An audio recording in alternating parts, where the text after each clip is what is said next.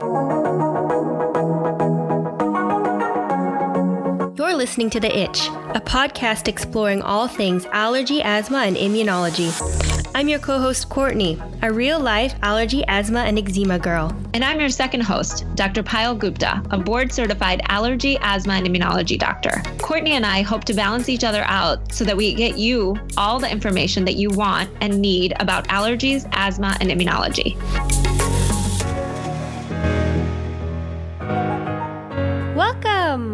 Today we are joined by Chelsey Amer as we dive into nutrition during pregnancy. Chelsey is a registered dietitian nutritionist living in New York who has a peanut, nut, and sesame allergy. We're excited to talk to Chelsey about her pregnancy journey, dive into nutrition and how to manage your allergies while pregnant, as well as talk about myths around what you should and shouldn't eat if you want to prevent your baby from developing food allergies. Chelsey just celebrated her son's first birthday, and if you didn't know, our very own Dr. G is expecting, so these two have a lot to share with us. At the time of this recording, Chelsey's cookbook, The 28 Day Pescatarian Meal Plan, wasn't yet out, but it's now available, and we've linked it in our blog in case you want to get your hands on it. We also have some bonus content at the very end of this episode about gestational diabetes and sugar intake during pregnancy. So stick around for that. It's all the way at the end, and I bet you won't want to miss out on it. Without further ado, I bring you Chelsey. Welcome, Chelsey. Can you tell us a little bit more about you? How did you get into nutrition? Hi, thank you so much for having me. I am a registered dietitian living in New York City with my family of three. I have a 10 month old son, and so I was pregnant just a little while ago, um, although it feels like forever ago now. I have a, I've been anaphylactic to tree nuts and peanuts since I was a about two or three years old. And I also then developed a sesame seed allergy at the age of around five or six. And those are pretty much my only true allergies. I do have some other intolerances, but in terms of an IgE mediated food allergy, it's tree nuts, peanuts, and sesame seeds. And I got into nutrition when I was actually in medical school for a couple of years. I had gotten very sick with a severe lung disease and took some time off from medical school after I finished my first two years. And in the process of trying to heal my own body, I stumbled upon nutrition and I just took a little bit of time time to understand how I could heal my body and doctors to figure out what was going on with me. And I started shadowing different dietitians in a hospital and private practice. And I really fell in love with the preventative side of nutrition and wellness. And I switched gears and became a registered dietitian several years later. What made you start on the journey of nutrition to heal yourself? What was it that sparked that? Actually, one of my parents' friends had doctors couldn't figure out what was really going on with me and this rare lung disease that I have. And so my parents' friend said, Oh, I watched a documentary. It was called Forks Over Knives, which is very heavy in a plant based um, vegan diet to heal a lot of diseases. And that sparked my interest in sort of looking if there could be a food related cure. There wasn't. I like followed a plant based diet for several years and it didn't do much for me until doctors could really figure out what was going on with my lungs. And I was just very susceptible susceptible to these really rare infections, which is a bit ironic given that we're recording this in the peak of the coronavirus outbreak here in New York City. But I was just very susceptible to these rare lung infections, and nutrition plays an important role in that, in keeping my lungs healthy and having a well balanced diet, eating enough protein. But it wasn't the underlying issue. So it was just one part of the exploration and trying to figure out what was going on with my health. Did they ultimately figure out what it was, or do you have a diagnosis? Diagnosis?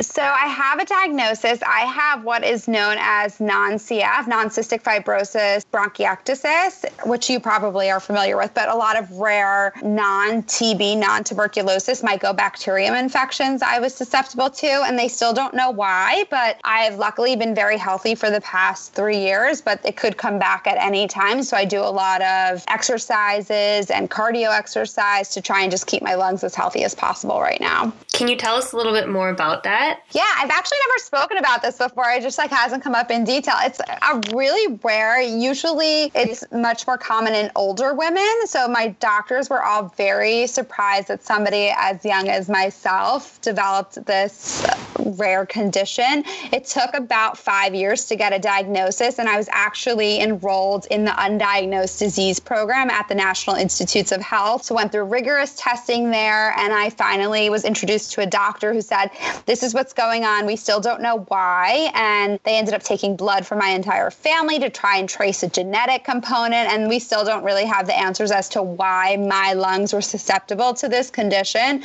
and to these infections. But I'm healthy right now. They were able to treat it. I was on antibiotics for years, IV antibiotics for about six months, and oral antibiotics for a couple of years after that. And now I was able to clear it all thanks to, you know, following everything that my doctor said. And now I have a great team of doctors at NYU and I still go down to NIH in Bethesda every year for like a checkup. And it's been a really interesting experience, especially as a former medical student and somebody in the healthcare field to be dealing with a chronic disease. And also a little, you know, it's hard as a dietitian having something that food doesn't really play such an essential role as I'm trying to maintain my health. It's very important when you're sick to make sure you're eating enough and getting enough protein. But other than that, it's been a really interesting journey. Being pregnant, I would love to get more into the pregnancy tips. So let's start getting into what, as a food allergy pregnant person, what kind of accommodations, what kind of things did you change in your lifestyle to make sure that you were safe? So I was very lucky as somebody living with food allergies. I grew up about 29 years into my life, never having, even though I was anaphylactic, always carried around my EpiPens, I had never had a really severe allergic reaction where, knock on wood, I had to use my EpiPen or go to the hospital over an exposure. So when I was pregnant, I really didn't change all that much. In the past two years, I've had a few scares, either at restaurants, which was totally new to me as somebody who lived my entire life with food allergies. It was actually a little strange that all of a sudden in the past two or three years, I had two really scary incidents in restaurants, especially. So when I was pregnant, I did become hyper aware of these, the risk, especially because I didn't want to be taking medication. I didn't want to have an emergency. So I did cook a lot more at home and I was extra careful about the foods that I was eating during pregnancy. And I think that's really the best you can do when you're pregnant and living with food allergies. It's hard and you don't want to totally overhaul your life, but you can just be a little bit extra careful. Right. So it's just kind of being a little bit more avoidant of maybe going out to eat. Anything that could increase my risk. So whether it was a new food product in the home that maybe I hadn't tried before and I wasn't totally comfortable with, or going out to eat where you're putting yourself at risk for especially cross contamination. I was just a little bit more careful of. What would happen if you did have a reaction, Dr. G? Like, can you take antihistamines? Can you use an EpiPen when you're pregnant? And how would that affect the baby? Yeah, so antihistamines are totally safe during pregnancy. Actually, things like Benadryl, Zyrtec, Allegra, all of those are safe during pregnancy, which is great, even for seasonal allergies and things like that. And then as far as epinephrine goes, if you have to use your EpiPen, you have to use it.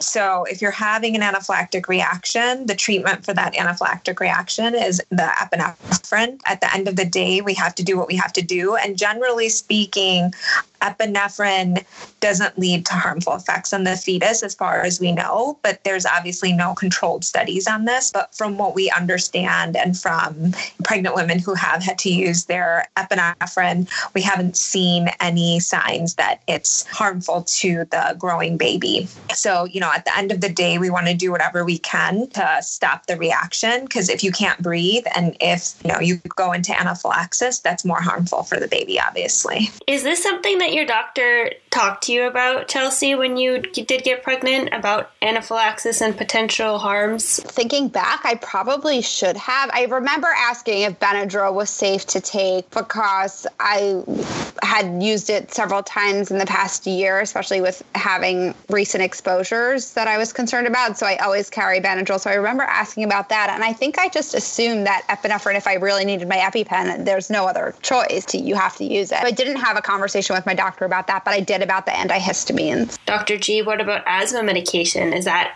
something you can still take? Absolutely. So, in pregnancy with asthma, the general rule is that a third of people, their allergies and asthma can get worse, meaning if they have allergies of their eyes and nose, or if they have asthma, a third of people can get worse with their allergies, a third of people stay the same, and a third of people actually get better with their allergies and asthma. And so, we can't really predict which group you'll fall under, but it's really important to monitor, especially if you fall into that group that gets worse. So I've definitely monitored a lot of pregnant women. You know, the main principle is again, if you can't breathe, your baby can't breathe. So it's really important to take all of your controller medications. And there's certain controller medications that are safer during pregnancy than others. And obviously, the doctor will know all of that and will make sure that you're on the right treatments. And if we have to switch you over from one controller to the other controller because there's a little bit more safety information on one medication versus another, we'll do that. So it's really important that once you do get pregnant, that you do check in with your asthma doctor to make sure that if there are any changes that need to be made, that we make them, and also that you have frequent follow up just to make sure that there aren't any signs that your asthma is getting worse. One more question about medication and then I promise we can get on to more like pregnancy and dietitian questions. But what about if you have eczema and you use a topical steroid? Topical steroids during pregnancy are totally safe. There's only a handful of topical medications that aren't safe, like certain medications for acne. So you should always check with your doctor. But in general, um, the medications that we use for eczema are safe during pregnancy. Okay, because I had a girlfriend use hydrocortisone cream when she was pregnant, and she was freaking out for a really long time that she was going to harm her baby because she she was like, "Oh my gosh, I put it on my fingers." I was like, "I think you should be fine." But no, no, it's totally safe. It's totally safe. Okay, thank you.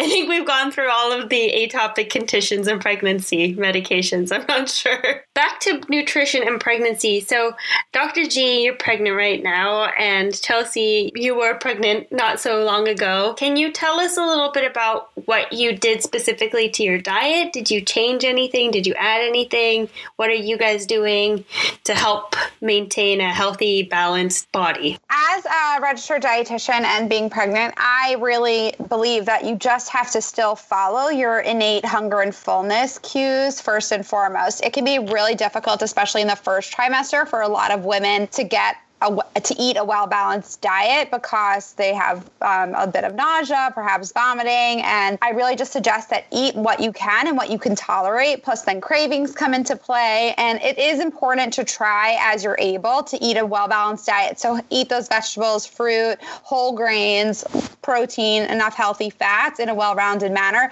But really also try to eat what you can tolerate because a lot of women put a lot of pressure on themselves when they're pregnant to eat a perfect diet for that baby.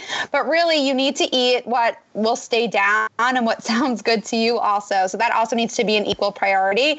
And that's also why it's recommended that you supplement. We're supplementing with a prenatal vitamin is recommended for all pregnant women now, which I'm sure Dr. G can speak to a little bit more to really cover the nutrients that are essential, like folate and iron, omega 3 fatty acids, because a lot of women can't tolerate fish during especially early pregnancy. And it does get easier for a lot of women as you go later on in your pregnancy to tolerate a bigger variety of food. So just give yourself also, if you're early on in your pregnancy and feeling nauseous and feeling like you're only eating bagels or bread and cereal, give yourself a little bit of grace because I was doing that too. There were many like weeks on end where I only ate like bread and butter for breakfast because that's all I could tolerate. And your nutrition isn't about what you eat for one day or even a few weeks, even when you're pregnant. It's really it's the bigger picture. So nice to hear, and I think lots of pregnant women will appreciate that because you do, you put so much pressure on yourself because you feel like you're growing this baby and you need to make sure that that little munchkin is getting all the perfect right things. And literally, the first, yeah, the first trimester, I really just craved carbohydrates and I couldn't help it. That's just what made me feel good. The only issue that I have is that I'm a vegetarian. So I don't eat any kind of chicken, any meat, any fish. I actually, ironically, I was pretty lactose intolerant. And then during pregnancy, and I don't know if you can comment on this, but I felt like all of a sudden now I can tolerate dairy. Have you ever seen that, Chelsey? I've heard that anecdotally. I don't know the research on that. I do think, though, when you're pregnant, you are able to sometimes tolerate different foods a little bit just because your immune system is also down so that you can tolerate your pregnancy. And I think that it might play some role. But again, again, I don't know the exact research on that. I kind of developed lactose intolerance suddenly after I went to India one year, and that was about three or four years ago. So maybe it was just that maybe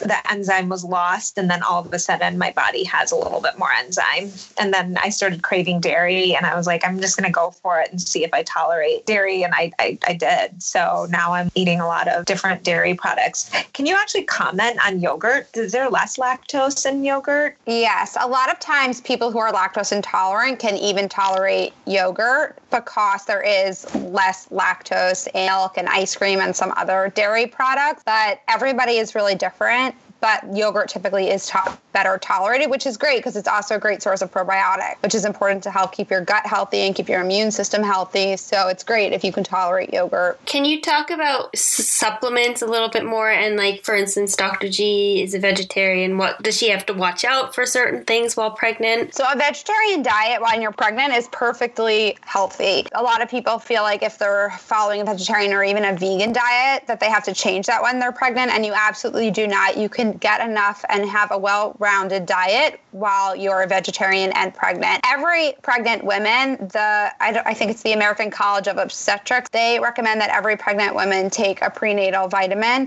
which just covers, make sure that you're getting the nutrients that you need, especially the nutrients that you need in higher quantities when you're pregnant, like folic, folate, folic acid, which is really important for the baby's brain development. You need a bit more iron calcium. So it's important that you're getting those nutrients and taking a prenatal is a bit more like a insurance policy that you're covering your bases, especially when you're pregnant.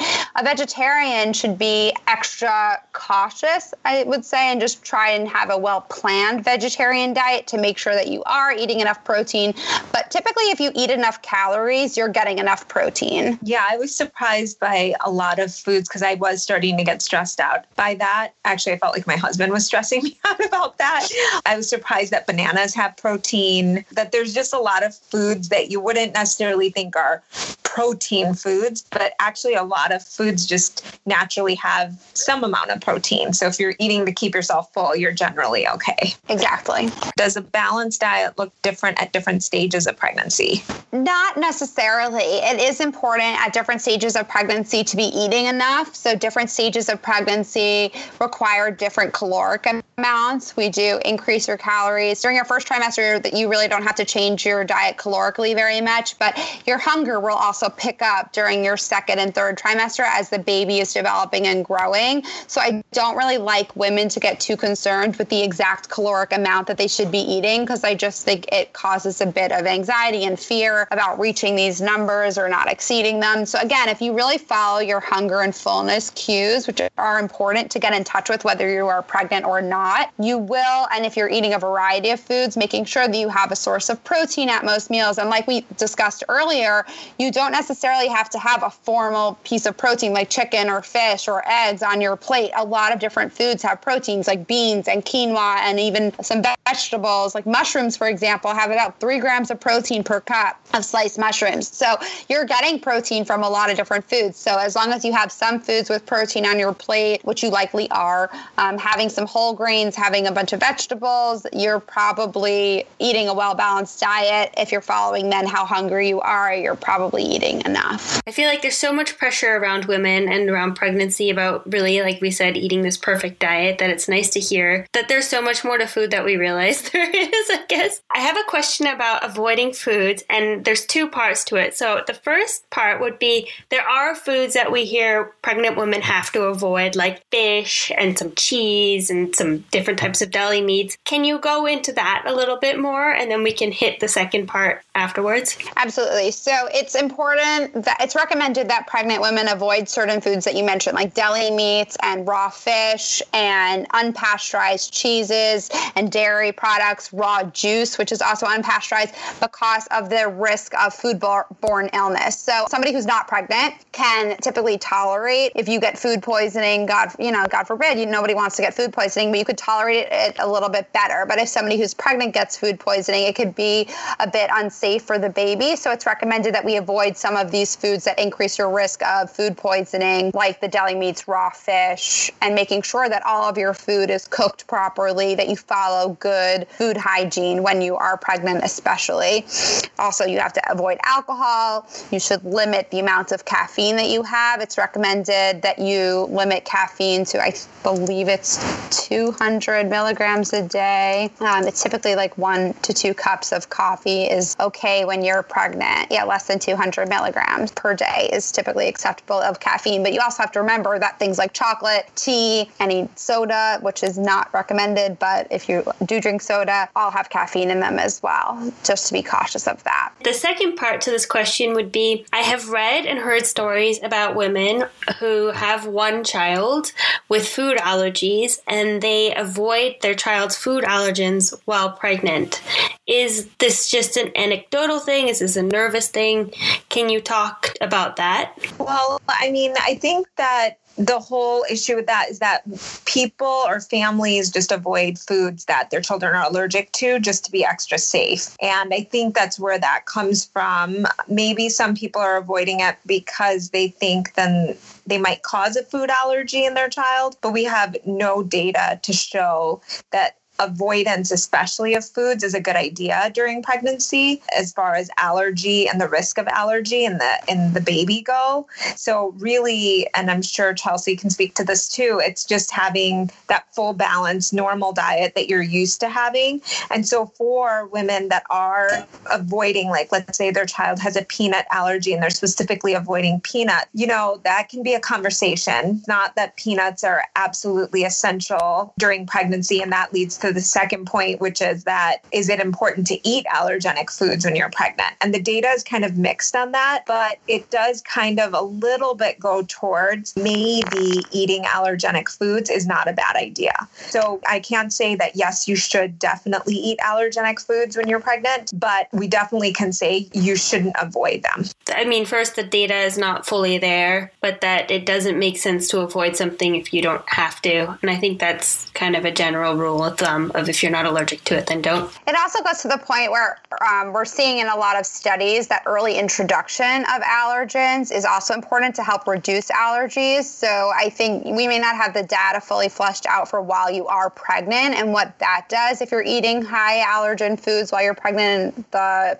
outcome of an allergy in that child. But it goes to early introduction of highly allergic foods like eggs and peanuts and even tree nuts can reduce the incidence of allergies in that child, which is contrary to what we thought several years ago. So I think that's also important to note. Absolutely. Yeah, that's a great point. It's the more we learn, the more we know that avoidance is not good and that, like you said, early introduction is safer and smarter for the baby. And so thinking about that in the pregnant woman, again, avoidance is not good. Well, how do you counsel? Counsel people on that? Do you do you try to get them to eat certain foods all the times? I mean, a lot of the allergenic foods are just healthy, like eggs and peanuts and tree nuts and milk. I think all of those things are just healthy for, and they have a lot of protein and they have a lot of benefit. I really like to counsel pregnant women to continue their diet as is for the most part, you know, avoiding the foods that you need to be careful of and, you know, using good food hygiene. But really, if you're eating these foods on a regular basis, I don't really see a reason because the data is not, the research isn't there to support that you should avoid those foods during pregnancy. So if you eat peanut butter every day before you got pregnant, you can keep on doing that after. And I also, though, encourage variety when you're pregnant. The more variety you eat when you're pregnant, especially in terms of vegetables and fruit, there is some benefit to having all the different nutrients that you are consuming. And I think it sets a good precedent for once you're once you have your baby and if you are breastfeeding, eating a variety of foods also exposes your child to a variety of flavors, which can be good for your child's palate development. Can we talk about breastfeeding? I know that's jumping. Is there a change in your diet for breastfeeding, or do you continue eating as you ha- have been?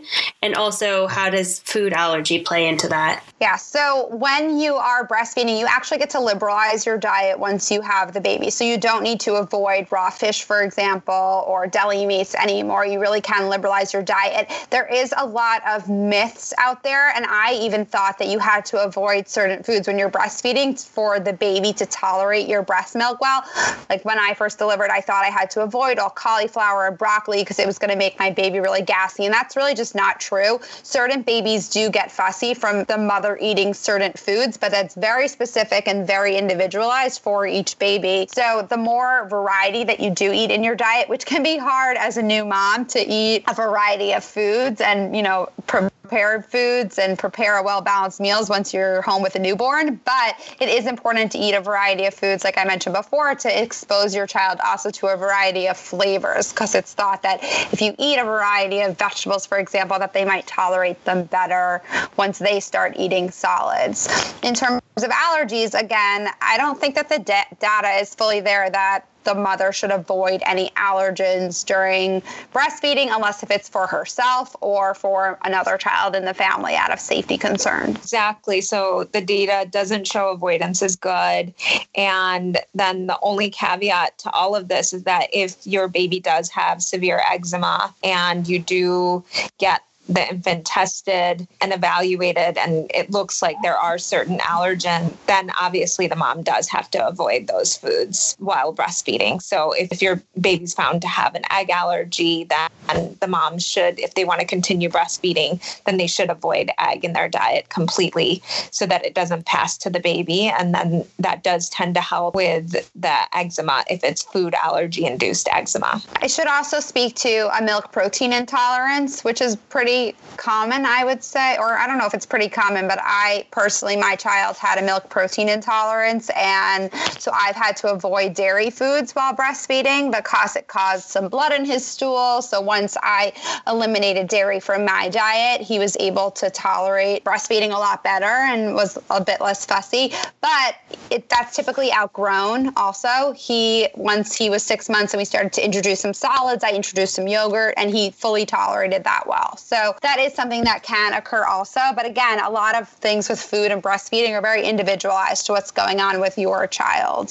That also makes me feel a little bit more comfortable and less worried, I guess, because I have to avoid so many foods because of my food allergies. And I'm just always afraid that if I do ever have a child and if I become pregnant and I'm avoiding all of these foods, it could somehow impact them down the line. But I think that is something that people are concerned about who do have food allergies who are at the age of thinking about becoming pregnant is how would my diet impact my child later in life? Well, I think at the end of the day, you have to stay safe again during pregnancy. So there's no way for you to introduce those foods that you're allergic to because you're allergic to them. So you can't have anxiety over missing those foods. And if you're healthy in general as a as a person now, then you're going to be healthy in pregnancy too. And I want Chelsey to speak on that. Would it be a good idea to see a registered dietitian if you have multiple food allergies during pregnancy just to make sure that you are having a well balanced diet? Or can you just assume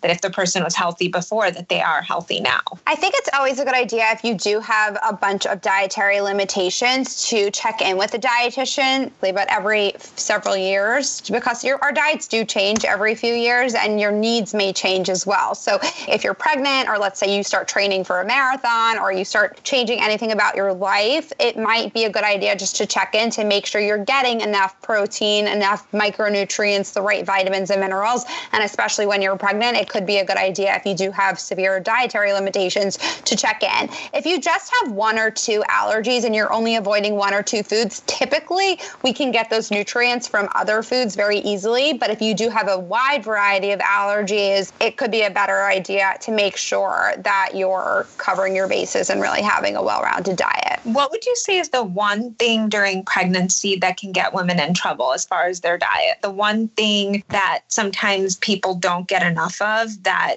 you would think that they should? I would go with omega 3 fatty acids. A lot of people, whether it's due to nausea in their first trimester and they're avoiding fish if they were previously a fish eater or not tolerating even a supplement that well, because some supplements can be hard to tolerate when you're pregnant, swallowing pills can be difficult. I think that it's really important, and there's a lot of research that shows the importance of eating and consuming omega 3 fatty acids during pregnancy. I actually wrote an entire blog post on it, and there are even some tests where you can get your levels checked before and, and during pregnancy to make sure that you are getting enough. They're really important for the baby's brain development, for the moms. They help reduce inflammation. So it is really important to make sure that you're eating fish, and it is safe to eat fish several times a week when you are pregnant. It's perfectly safe. People are concerned about the mercury content in fish. There are lo- plenty of low mercury fish options like salmon, a lot of the whitefish, shrimp. Those all are low in mercury, but do have great protein content and omega 3 fatty acids in them so that you're eating enough. But what about for someone like me who doesn't eat fish? Then, if you don't eat fish, there are vegetarian um, omega 3 options. You know, flaxseed, chia seeds, seaweed are all algae, are all different ways to get plant based forms of omega 3 fatty acids. And there are plenty of vegan supplements on the market as well that aren't from a fish product that you could then ask your OB if you should be supplementing with. Is that the same thing as DHA? So if my prenatal has uh, additional DHA, is that what you're talking about? Yeah, so there are three different types of omega 3 fatty acids there's ALA, DHA, and EPA. It's really important that we're getting enough DHA and EPA while you are pregnant, although ALA are also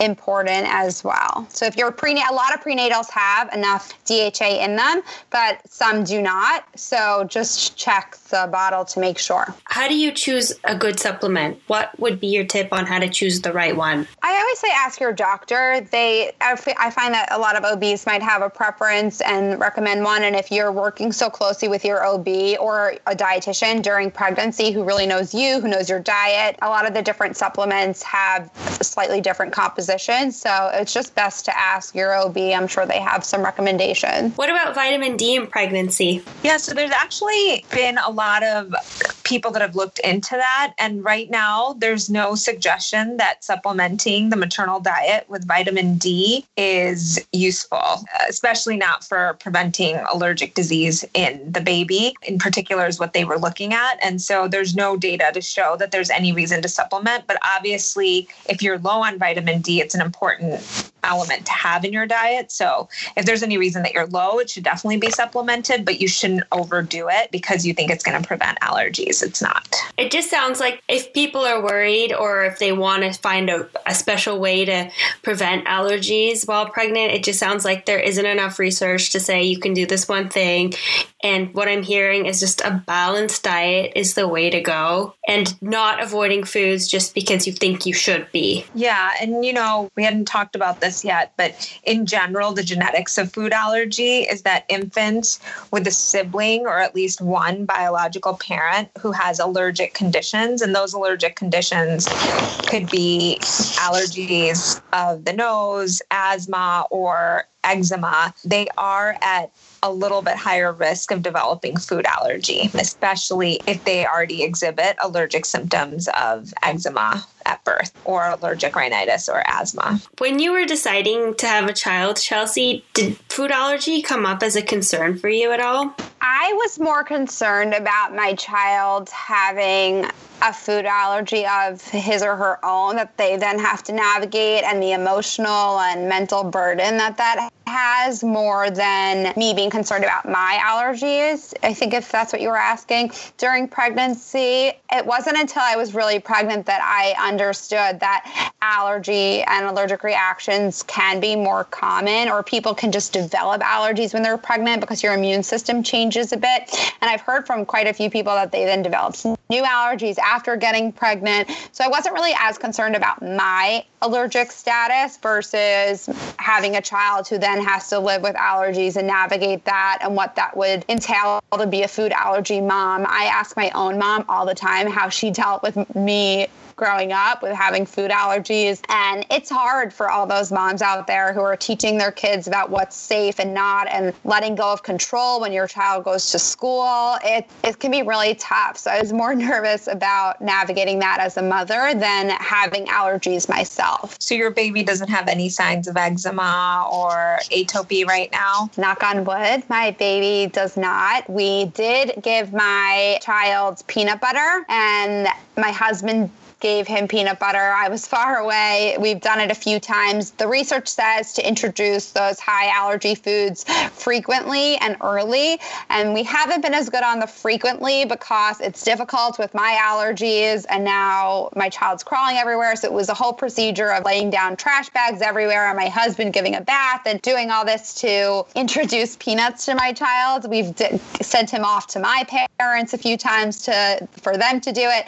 But it's then, you know, I get nervous being around my son after he's eaten the peanuts. So we don't do it as often as we probably should.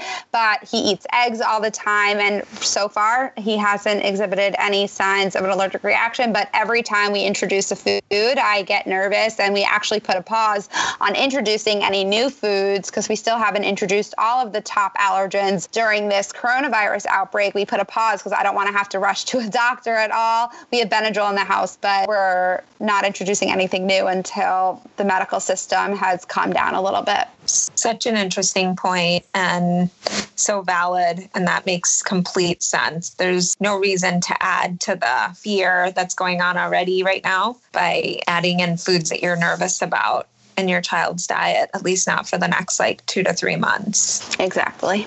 And can we talk a little bit about your book before we go? So, you have a book coming out. Can you tell us a little bit more about it? Yes, my debut cookbook, the 28 Day Pescatarian Meal Plan and Cookbook, is coming out on April 14th. So, I am so excited to share all of these recipes. The entire book is nut free. My publisher was really great with working with me and making the book nut tree nut free, peanut free, sesame free with my own allergies, which I think is really great. But it obviously does contain some other allergens like fish and eggs. That uh, there are tons of gluten free and wheat free recipes in the book as well. And it's a really great collection of plant forward recipes. So not every recipe has fish. There's an entire chapter of vegetarian mains. There's a tons of sides and breakfast and dessert recipes as well in there. But it's really a plant forward way of eating to make sure that you're having that well balanced diet that includes a bunch of nutrients. So I'm so excited for people to start cooking these recipes. They're some of my absolute favorite recipes that I've ever developed. And it sounds like a really handy tool to have if omega 3s are something that people need to focus on.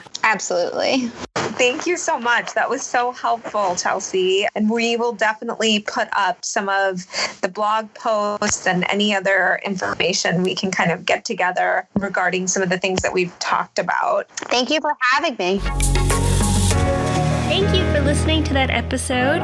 Before you go, here's the bonus content on gestational diabetes and sugar intake during pregnancy. Okay, and I have one more question. What about sugar in pregnancy and the risk of gestational diabetes? What would you say about that? Like early on, before you get your glucose tolerance test, should women be worried? Because I'm worried. I'm just constantly worried that I do have gestational diabetes, but they don't test you until later. So it's just kind of confusing. Of course, it's perfectly normal to be worried about gestational diabetes because every pregnant woman is tested and it it I was nervous up until I got the results of my test as well. Because a lot of women will also find that their sugar cravings increase during pregnancies. I know there are a lot of old wives' tale. If that means you're having a boy or a girl, I forget. I didn't know what if my son was um, a boy or a girl before I delivered him. But if you're eating sugar in moderate amounts, like you were before pregnancy, which is what I recommend, we don't want to overdo it, but we also don't want to restrict ourselves. Then I think it's perfectly. You're probably having a perfectly well balanced diet and including some treats, which you should, eh, pregnant or not. It's important to include those fun foods in your diet. When you are pregnant and you are having sugar cravings, you do want to be cognizant of what you're eating and the other foods that you're eating to make sure that really high sugar, high fat foods that are overly processed aren't replacing well balanced meals. But having some sugar when you're pregnant is perfectly okay. And for most women, perfectly safe. If you are nervous, if you've had, let's say, gestational diabetes in the past, you might want to be a little bit more careful about it. And that's where working with a dietitian one on one could come into play. But I also want everybody to keep in mind that even if you are diagnosed with gestational diabetes, that doesn't mean that you need to cut out all carbohydrates from your diet. It still is important to have a well rounded diet, including those whole grains and high fiber foods, which are always beneficial for any diet, pregnant or not. So, a diagnosis of diabetes or gestational diabetes does not mean that you have to eliminate all forms of carbohydrates or even sugar from your diet. You just have to be a bit more careful, and that's where really working with a dietitian comes into play. Great. And now there's certain types of sugar that are better. In my head, I have it that like maple syrup and honey is totally okay, and chocolate is totally okay because they're kind of more you know, dark chocolate, I should say, better. So those are my those are my myths, and you can dispel them. So you know, dark chocolate does have more antioxidants than milk chocolate or white chocolate, but if you to eat what you're actually craving. So if you crave milk chocolate, but you're forcing yourself to eat dark chocolate just for the antioxidants, you're not going to be satisfied. And it's going to take a lot more to get to that point of satisfaction. So I would prefer somebody to eat what they're craving and what they're sat, like what will be satisfying to them because you'll often end up eating less that way. But in terms of sugar, I like to say sugar is sugar is sugar in your body. And you know this, it's broken down to glucose no matter what. If it's coming from maple syrup, honey, or white sugar, it's all broken broken down to glucose in your body. The one difference is there is a difference between natural sugars that are found in fruits, for example, versus added sugar, which can be, you know, refined white sugar or it can be maple syrup or honey. And I like to say, you know, don't limit the amount of fruit that you're having because you think that there's too much sugar in it. It has tons of vitamins and minerals and fiber and other benefits for you to also have to eat it as a complete package. Great. Thank you. That was really helpful.